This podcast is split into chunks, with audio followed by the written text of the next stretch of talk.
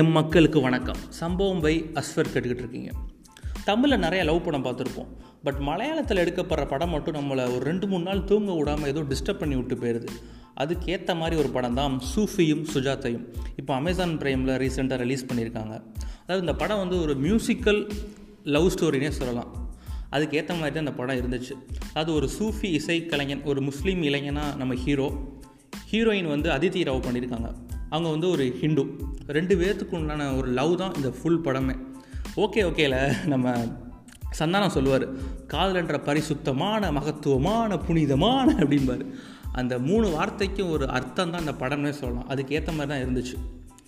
அதாவது படத்தோட டீட்டெயிலிங் பற்றி சொல்லணும்னா முஸ்லீம்ஸில் என்னென்னலாம் அதாவது அவங்க இறக்கும் போது பண்ணுற சின்ன சின்ன விஷயங்களை கூட டீட்டெயிலிங்கே அந்த படத்தில் மெயின்டைன் பண்ணியிருப்பாங்க இன்னொன்று படத்தோட மெயின் ப்ளஸ் வந்து மியூசிக் அந்த சூஃபி இன்ஸ்ட்ருமெண்ட் வந்து அந்த மியூசிக் வந்து படம் ஃபுல்லாக அப்படியே த்ரோட்டாக இருக்கும். அது ஒன்று நெக்ஸ்ட் என்னென்னு பார்த்தீங்கன்னா படத்தோட ஒவ்வொரு ஷாட்டும் சரி இல்லை ஒவ்வொரு சீனும் சரி ஒரு கவிதனே சொல்லலாம். அதுக்கேற்ற மாதிரி தான் நம்ம சினிமோட்டோகிராஃபர் வந்து சும்மா வேறு லெவலில் மிரட்டி விட்டுருப்பாருனே சொல்லலாம். இப்படி படத்தோட ப்ளஸ் வந்து போய்கிட்டே இருக்கும். சரி படத்தோட மெயின் தீம் தான் என்ன? ஸ்டோரி தான் என்ன அப்படின்னு பார்த்தா நான் சொன்னால் வந்து ஒரு ஸ்பாய்லர் ஆயிரும். பட் இருந்தாலும் நான் அந்த படத்துலேருந்து நான் என்ன எடுத்துக்கிட்டேன் டேக்கவே என்ன எடுத்துக்கிட்டேன் அப்படிங்கிறத சொல்கிறேன் அதாவது முஸ்லீம்ஸ் வந்து தஸ்பமணி யூஸ் பண்ணுவாங்க. அதாவது ஒரு மாலை மாதிரி இருக்கும்.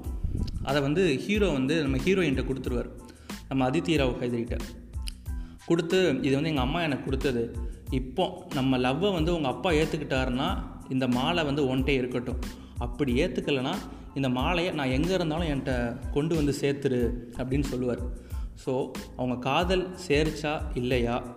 இல்லை வந்து அவங்க ப்ராமிஸை வந்து நம்ம ஹீரோயின் வந்து மேக் பண்ணாங்களா இல்லையா? அப்படிங்கிறது தான் படத்தோட மீதி கதையே அதாவது படத்தோட ஹீரோயின் நம்ம அதித்தி ராவ் ஹைத்ரி.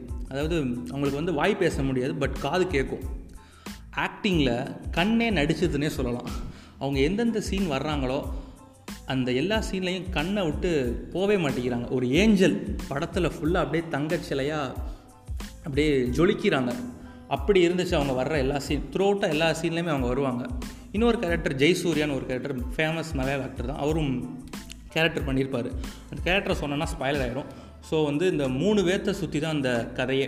ஹீரோ வந்து பா அவர் வந்து ஹிந்து பட் ஆனால் இந்த படத்தில் வந்து முஸ்லீமாக ப்ளே பண்ணியிருக்காரு உண்மையிலே வேறு லெவலுங்க உண்மையிலே ஒரு முஸ்லீமா அப்படின்னு நினைக்க தோணுச்சு. ஏன்னா சின்ன சின்ன டீட்டெயிலிங் அஞ்சு நேரம் தொழுவும் போதுக்கு முன்னாடி பாங்கு சொல்லுவாங்க.